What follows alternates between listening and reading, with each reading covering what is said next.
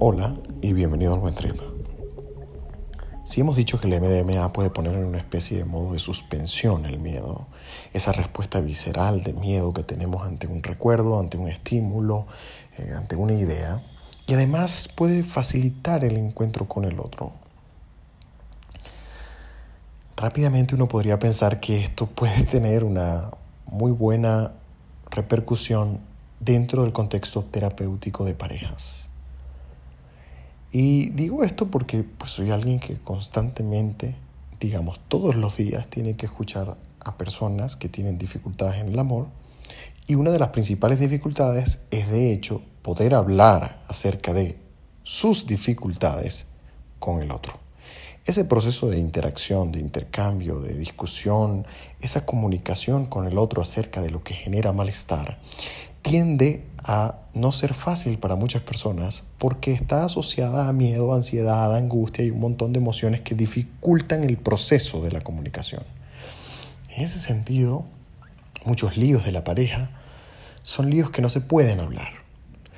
Y creo que el MDMA puede representar a futuro muy cercano una herramienta lícita, legítima, útil, que dentro de esos contextos terapéuticos permita no solo iniciar la conversación, sino sostenerla para conseguir construir cosas diferentes en pareja. Creo que cuando desde el lugar de la terapia hacemos posible que aquello que no se dice, que aquello que no se habla, encuentre lugar, podemos aspirar a nuevas cosas. Pero esto siempre asoma algunos dilemas que no son mm, desestimables. Yo diría que el primero es que cuando estamos en MDMA, pues también de cierta forma estamos jugando a ser nosotros en otro extremo del, del espectro.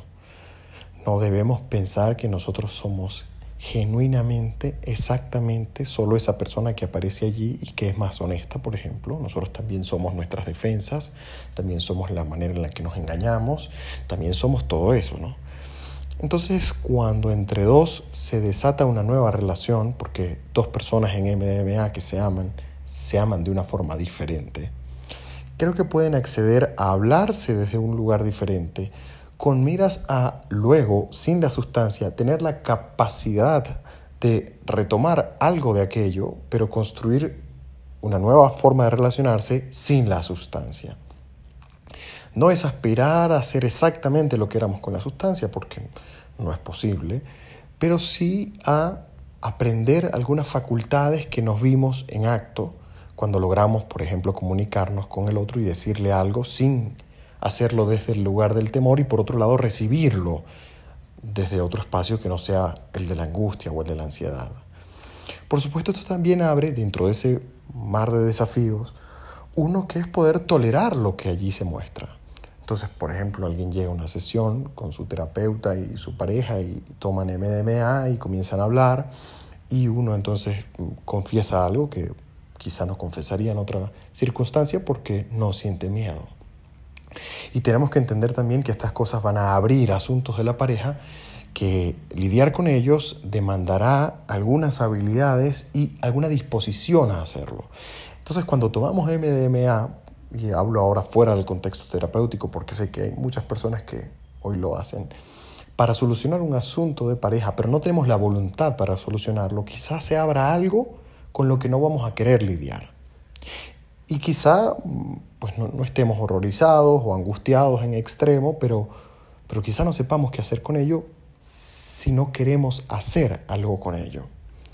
Y por otro lado es entender que si lo hacemos fuera del contexto terapéutico, quizá no contemos con la ayuda, con el apoyo de un profesional que pueda permitirnos algunas píldoras que nos ayuden a digerir mejor ese proceso que se comienza a desatar allí. Por eso siempre hago la referencia a, imagino esto dentro de ese espacio. Quienes lo hacen por fuera es importante que sepan que por supuesto asumen riesgos también.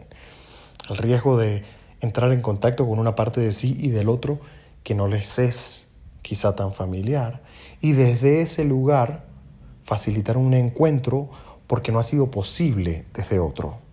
Creo que de eso se trata, de crear el espacio a partir de descubrir que una puerta se ha cerrado o que múltiples puertas se han cerrado.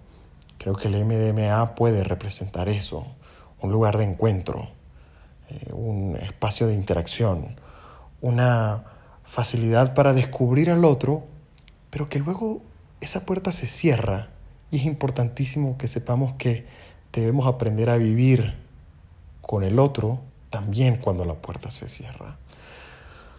Por esta temporada quiero parar acá. Han sido 16 muy divertidos capítulos, 16 episodios en donde he intentado entregar mucho de mí y quiero que nos veamos en la siguiente temporada. La siguiente temporada esta vez no voy a revelar antes de qué va. Te espero, te espero allí, te espero para que la descubramos juntos. Definitivamente viene con cosas raras, un tanto desafiantes y con mucho, mucho de. Que tengas un buen día.